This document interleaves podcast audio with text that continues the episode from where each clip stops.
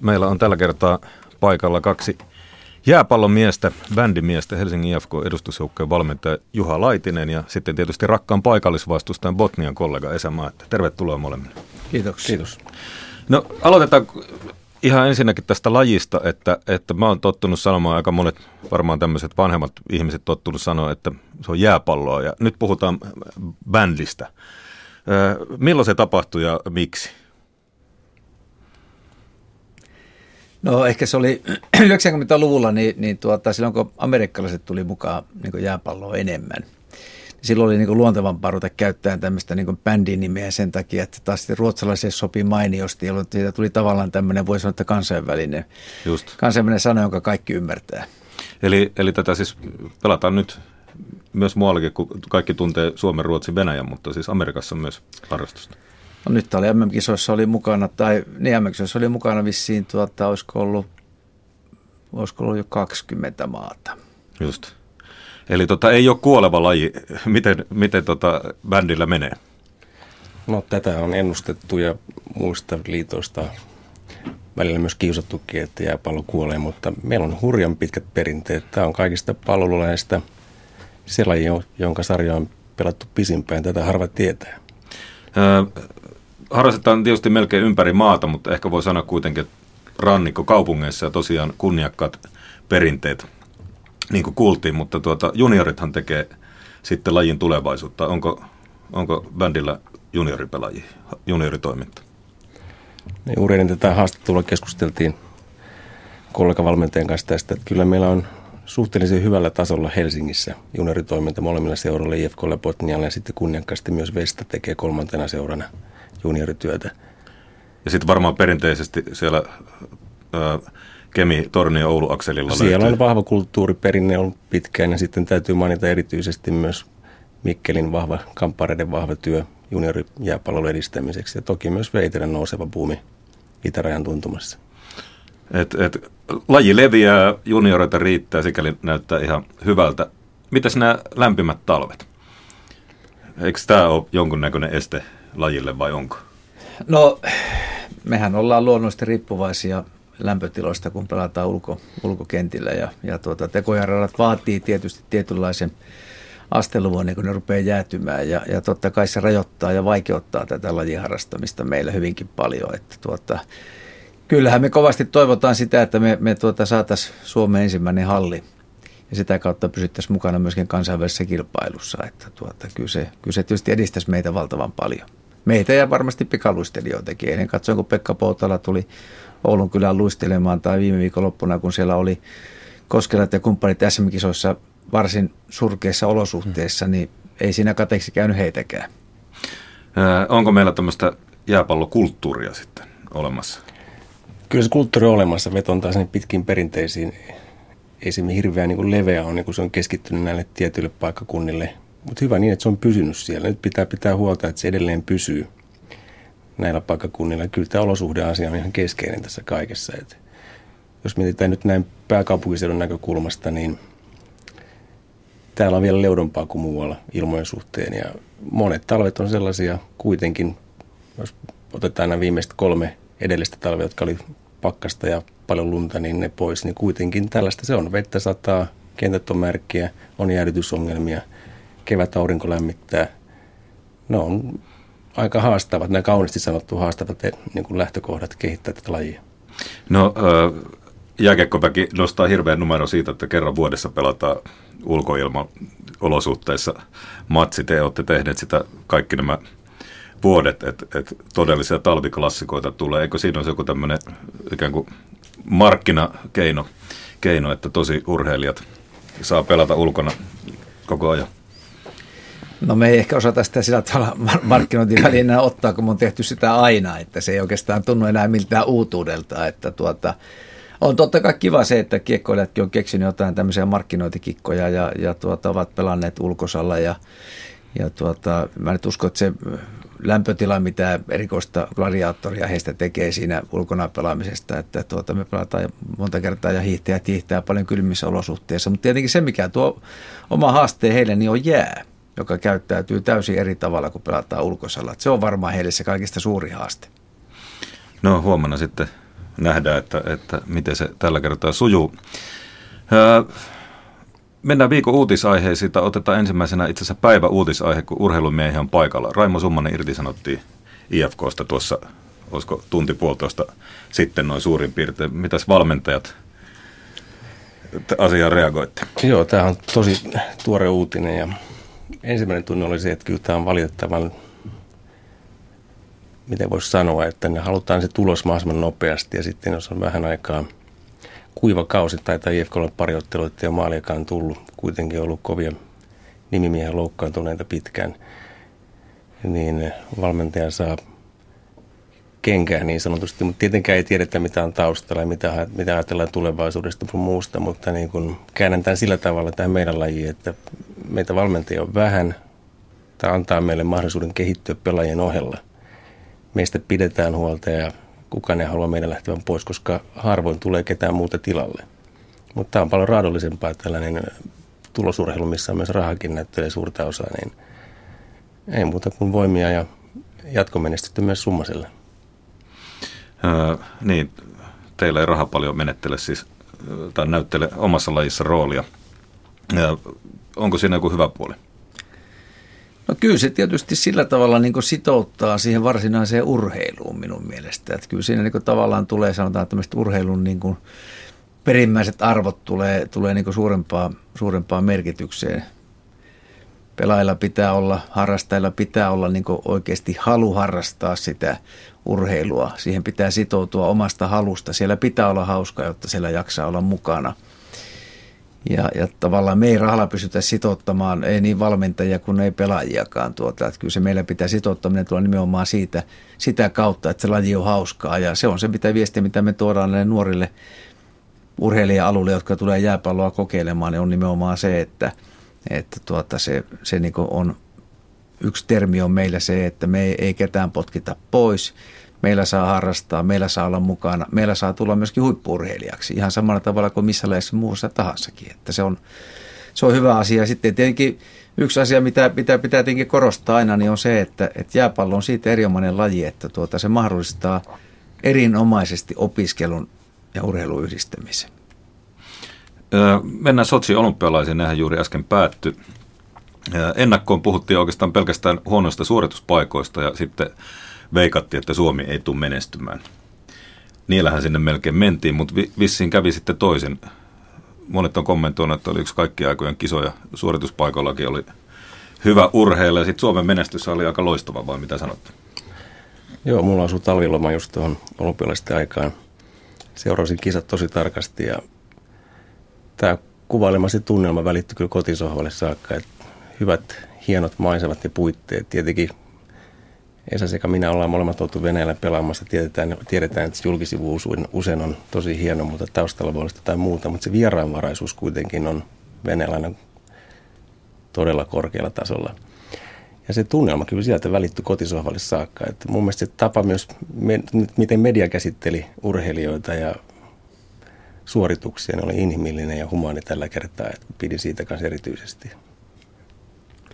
No kyllä, mä olin positiivisesti niin yllättynyt lähinnä suomalaisten urheilijoiden menestymiseen, että oli tosi kivaa nähdä se, että me noustiin tämmöisessä, sanotaanko meille perinteisessä lajeissa niin kuin hiihdossa, noustiin taas mitalikantaa ja näyttää siltä, että meillä on nyt tulossa erittäin lupaavia, loistavia nuoria urheilijoita, hiihtourheiluun ja hiihtourheilu on hyvin pitkä ura niin kuin laji. Siinä pitää olla mukana monta vuotta ja siinä mielessä näyttää tietysti äärimmäisen hyvältä se, että siellä on nimenomaan nuoria, jotka ottaa niitä mitalleita. Se oli hauska nähdä. Mutta se tietysti täytyy tuohon niin Venäjää sanoa, että jos niin kuin Juha sanoi, että siellä ollaan monta kertaa ollut, niin kyllä me tiedetään se, että jos tuo itänaapuri niin haluaa jotakin järjestää, niin kyllä se sitten kanssa onnistuu. Tämä hiihtäjien menestys, niin siinä näytti menevän aika pitkään, että päästään jotenkin eroon siitä Lahden skandaalista ja kaikesta siihen liittyvästä. Siitä puhuttiin monta vuotta. Onko se voinut painaa lajia jotenkin näihin päiviin saakka? Se voi melkein tulkita Jauhojärven kommenteista voitetun mitalin jälkeen. Kyllä ainakin hän sitä viestitti jollain tavalla, tai kuvaili, että mitä hänellä olisi tapahtunut, jos hän olisi aloittanut A-ryhmässä jo hiihtämään silloin, kun skandaali oli pahimmillaan. Ja oli siitä onnellinen, että ei ollut silloin siinä ryhmässä. Ja mua niin kuin erityisesti hänestä tai punnitus häntä kohtaan nousi siinä vaiheessa, kun hän kuvaili, että ihmisten silmissä minä olen nyt voittanut olympiakultaa, mutta ihmisenä minä pysyn samanlaisena. Niin sellainen hyvin nöyrä suomalaistyyppinen tapa lähestyä tätä menestystä niin lämmitti mun mieltä.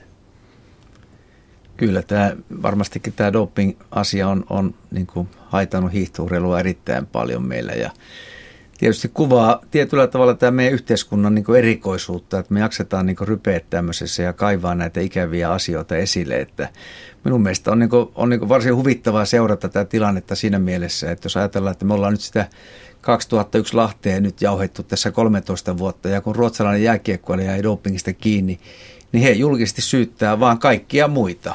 He ei itse suostu niin kuin asiasta edes keskustelemaan varsinaisesti, vaan syy on kaikkialla muualla ja väärät testit ja ei pidä paikkaansa. Ja lääkäri kuittaa vaan, että no hän eroaa, hän oli väärässä. Ja sitten homma jatkuu eteenpäin, että ei ne jää paljon niin kuin siihen tulee makaamaan, vaan jatkaa eteenpäin. Ja näin ehkä meidänkin pitäisi tehdä. No siellä oli yksi suomalainen urheilija, joka varmasti on... Just päinvastainen esimerkki.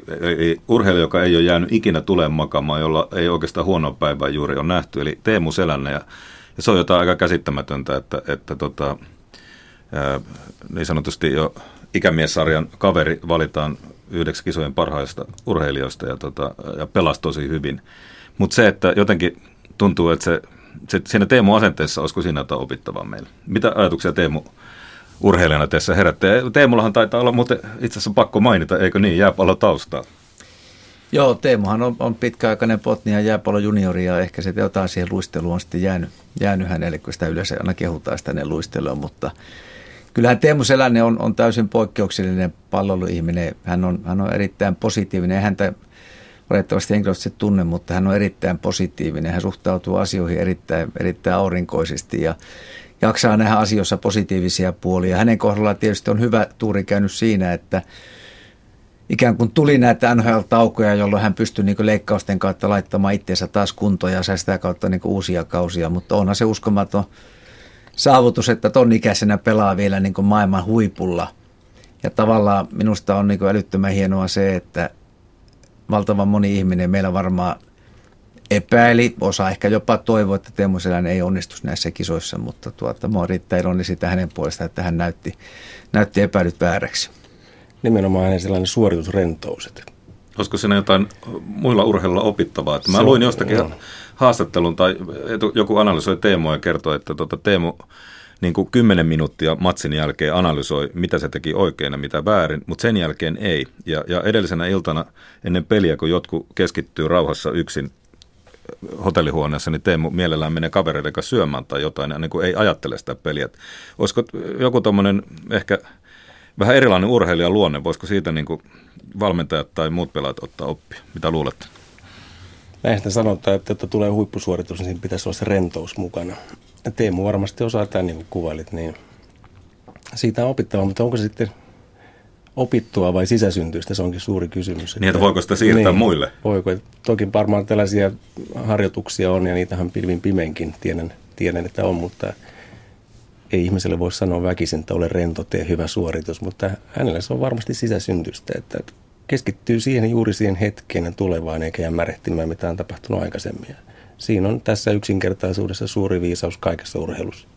Niin, eikö niin, että se joukkue, joka hymyilee, niin yleensä se niin kuin myös pärjää. Et jos on kovin viivana suu siellä vaihtoaitiossa tai kentällä, niin ei se pelikään välttämättä suju.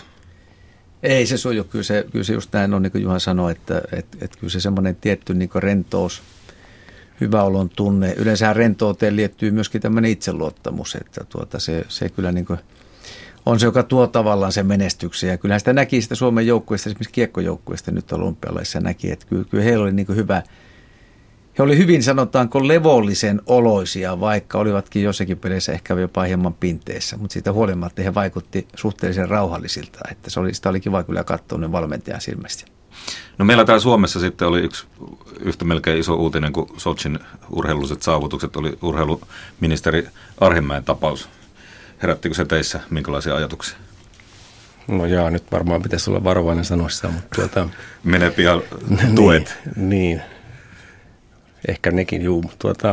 Jollain tavalla, tai jos käsitin, oli kuitenkin kyseessä yksityistilaisuus, jos tähän viittaa, että Arhinmäki oli hieman väsynyt. Ei mua oikeastaan näin henkilökohtaisella tasolla kiinnosta, mitä siellä tapahtuu, ja haluaisinkin, että ihmiset olisivat rauhan.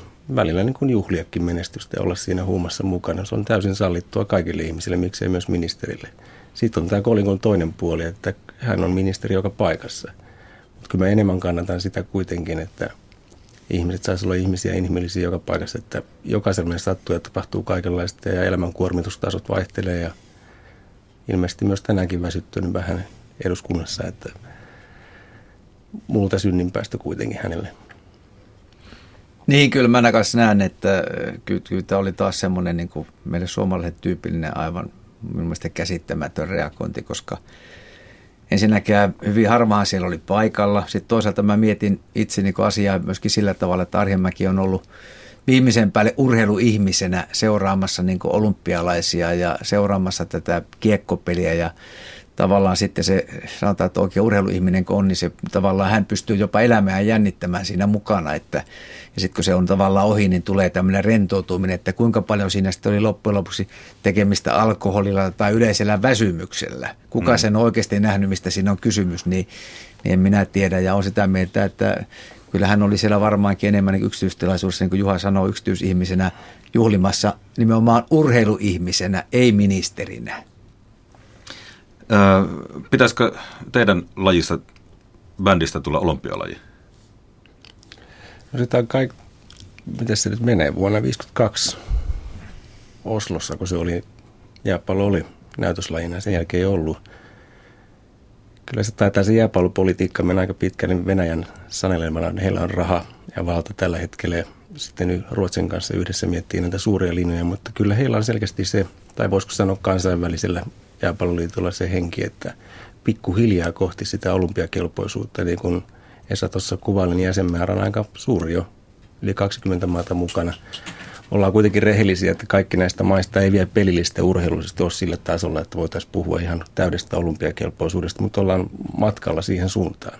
No matkustetaan me sitten Sotsista Ukrainaan siihen aika lähelle. Kansa oli toreilla, oli väkivaltaa, lopulta Janukovic lähti. Tilanne näyttää silti olevan auki. Minkälaisia ajatuksia Ukraina? Ehdittekö viikon aikana miettiä? Joo, isot linjat näköjään kyseessä tässäkin kysymyksessä. No, lähinnä se Krimin alue tässä henkilökohtaisesti mietityttää, että heillä siellä laivastotukikohta, pitkä vuokra-aika, suurvaltapolitiikka ja taas raha ja valta näyttelee suurta osaa, että näin maallikkoina en halus hirveästi sitä spekuloida, että jotenkin se vaan näyttää niin kuin tällaiselle tavalliselle kansalaiselle siltä, että isot pojat pullistelee, että syöllä kyseessä on isot rahat ja valta-asetelmat. Ja mulle se on ainakin sillä tavalla auennut, että on länsimielisiä ja sitten venäjämielisiä ja nyt nämä kaksi tahoa sitten taistelee ensiksi tällä tavalla ja nyt vaan suuri toivomus, ettei sit ota aseita esille, että onhan tässä kaikki sopan ainekset kasassa. Niin, täytyy sanoa, että kyllähän sitä niin kuin tietyllä tavalla niin kuin sekavin tunteen seuraa, koska ei tietenkään ihan näin suomalaisena pysty tämmöisiä asioita oikein niin kuin mieltämäänkään, että me jossakin torilla nyt seisottaisiin sitten tai vallattaisiin jotain rakennuksia, niin se ei oikein tähän meidän yhteiskuntaan kuulu. Tietenkin taas toisaalta niin hyvin monta kertaa jo vanhassa Neuvostoliitossa käyneenä, niin kyllä se on niin ihmeellinen maa ja niin ihmeellinen kulttuuri, että kyllä mä niin ajattelen itse aina mielessäni, kun mä tuolta jotain ton tyyppistä uutista rupean kuulumaan, niin mulla ensimmäinen käy mielessä, että no siellä kyllä kaikki on täysin mahdollista. Että se on jotenkin niin erikoinen se heidän yhteiskunta ja se poliittinen johto ja heidän toiminnat ja se valta ja valtarakennelma, mikä siellä yhteiskunnassa on, että sitä on kyllä niin vaikea niin kuin meidän varmaan täältä oikein käsittääkään, mitä kaikkea siellä taustalla milloinkin aina sitten on. Miten paljon muuten joukkueessa puhutaan uutisaiheesta? Tulisi mieleen, että pelireissulla nyt olisi ainakin aikaa. Mistä siellä puhutaan? No kyllä puheenaiheet on bussissa. Jos otetaan esimerkki Helsingistä Haaparantaan, niin siinä ehtii jutu jos toiseenkin keskustella. Ja ehtiikö käydä ajankohtaisessa uutisaiheessa keskustelu? Kyllä se käy. Että täytyy myöntää, että aika pitkälle se on sellaista sosiaalista keskustelua ja poikahuumoria, mutta kyllä siellä sitten päästään näihin tärkeisiinkin asioihin käsiksi. Et ei urheilijat ja siinä ohessa myös jääpallotkaan tyhmiä ihmisiä ole. Moni opiskelee yliopistoissa ja elämänsuunnitelma on valmis. Et siellä on ajattelevia nuoria miehiä ja vähän vanhempiakin joukossa. Et kyllä käsitellään ihan tällaisia päivän poliittisiakin aiheita. No yksi tämän viikon Ylen ehdottomasti isompia uutisaiheita tai keskustelun aiheita Ylen netissä on ollut tämä, kun perheoikeuteen erikoistunut professori Urpo Kangas ehdotti, että aikuiset lapset voitaisiin velvoittaa maksamaan esimerkiksi vanhempiensa laitospaikat, jos vanhempien oma eläke ei riitä. Ja tämä on saanut valtavasti kommentteja ja osa on ymmärtänyt, mutta aika moni on, että ei. Mitä ajattelitte, kun varmaan törmäsitte tähän uutiseen, minkälaisia ajatuksia heräsi? Pitäisikö vanhustenhoitolla tai lasten velvollisuudeksi? Vähän niin kuin toisinpäin. Jokainen meistähän tai suurin osa meistä on ollut vanhempiensa hoitamana sen ensimmäiset 18 vuotta. No mä itse näen, että tämä sote-uudistus on niin laaja kysymys ja liittyy meidän niin kuin tavallaan meidän maan ikärakenteeseen niin vahvasti, että kyllähän meillä niin kuin tämä sosiaali- ja terveystoimi on ehdottomasti siinä tilanteessa, että sitä pitää jollain tavalla muuttaa. Se on, niin kuin, se on väistämätön totuus. Meillä vaan keski-ikä kasvaa koko ajan, mutta mä luulen, että nämä tyyppiset kommentit on ehkä enemmän sellaisia, että niiden tarkoitus ehkä, mä itse ajattelen näin, että eihän tuo nyt ehkä ihan realistinen ajatus ole kuitenkaan tuokaan, vaan ehkä tuon ajatus on enemmänkin sitä, että saataisiin ehkä avattua vähän enemmän niin kuin keskustelua siitä tavallaan, sehän olisi yksi vaihtoehto, sehän on tavallaan niin kuin se reunavaihtoehto. Sitten joku toinen reunavaihtoehto on se, että meillä valtio maksaa kaiken. Ja sitten pitäisi ehkä löytää sieltä jostain välimaastosta sitten se toteuttamiskelpoinen vaihtoehto. Niin, mitä Juha ajattelet? No, ennakoiko tuo tulevaa syytenkin yhteiskuntaan? Tulee vähän tällainen käytös mieleen, että joskus sitä itsekin on vanha ja minkälaisen vanhuuden haluaisi kokea. No, ensimmäisenä tulee mieleen, että haluaisi viettää se varmaan mahdollisimman kodinomaisesti sellaisissa olosuhteissa, että ei tarvitsisi laitoshoitoa. Ja siellä olisi joku sellainen turvatukihenkilö, johon voisi luottaa. Ja ehkä tämä on se peruslähtökohta. Ja varmasti tässä kuviossa lapset onkin sitten jossain tasolla mukana. Näin ainakin haluaisin ajatella, että pidetään yhtä lailla lähimmäisistä huolta koko sen elämänkaaren aikana, mutta kuka maksaa ja mitä, niin komppaan tuossa kollegaan, niin ehkä tämä on tällainen herättäjä. Mutta onhan selvää, että julkinen sektori paisuu koko ajan ja varmaan kaikille palkansaajille ja kansalaisille on tullut selväksi, että tässä niin kuin pikkuhiljaa mennään tilanteeseen tai on menty jo, että eletään yli varojen. Jotain pitää tehdä. En ole alan asiantuntija, mutta kyllä näitä rupeaa pohtimaan, kun ikää tulee itsellekin lisää. Niin entisessä jotenkin siinä maatalousyhteiskunnassa oli aika selkeää, kun tila jatkui, niin sitten vanha isäntä ja emäntä jäi sinne asumaan, mutta nyt kun perhekäsitys on vähän ehkä muuttunut, ei ole niitä tiloja ja meikäläinenkin miettisi vaikka tuonne Kallion kaksi on niin kuin, sitten syytenkin muoria sinne nurkkaan, niin ehkä se nyt ei ole ihan niin helppoa. Et tosiaan ehkä tuossa enempi oli tommonen keskustelun herätys tosiaan kyseessä. Tänään sitten muuten taisi käydä niin, että hallitus ei kaatunut, että saivat tässä kuntavälikysymyksessä jatkopaperit kouraan. Ei mennyt läpi tuo siitä tehty. Eli odotitteko jotenkin kädet märkänä, että näinköhän meillä hallitus jatkaa? Huomasitteko edes, että välikysymys on tehty? On myönnän, en tiennyt koko kysymyksestä. Osoitetaan tässä nyt vaan tämä tietämättömyyteen ihan rehellisesti. Kyllä mä jotenkin olen kokenut tämän kotimaisen politiikan sillä tavalla, että välikysymyksiä tehdään sen takia, että herätetään asiaa vaan keskustelun alle. Että eihän tässä nyt viime vuosina, en tiedä kuinka kauas pitää mennä, kun hallitus olisi kaatunut johonkin välikysymykseen. En tiedä, että löytyykö tästä talosta muista, jonka muisti kulottuu niin kauas. Huomenna tosiaan mainittu talviklassikko ja Salpausselkä on aloitettu. Riittääkö ajatuksia enää raskaan olympiaputken jälkeen ikään kuin kotimaisen talviurheilun päätapahtumaan, jos puhutaan hiihtourheilusta? Kyllä riittää ajatuksia, varsinkin Virpi Saraso ja Hesarin kolumnissa sanaa sitä tilannetta, että ne pisteet on tärkeitä, että saadaan monta suorituspaikkaa ensi kaudeksi maailmankappeihin. Niin se on tosi kyseessä, että jos halutaan suomalaisen hiihtourheilun leveyttä taas kasvattaa ja näytönpaikkoja nuorille hiihtäjille, niin siellä on oikeastaan niin kuin menestyttävä. Meidättekö ehtii omilta pudotuspeleiltä seurata? Kyllä, mä varmasti TV:stä niitä katson. Mä oon itse ollut paikan päälläkin useampaan kertaan katsomassa Salpausselän kisoja.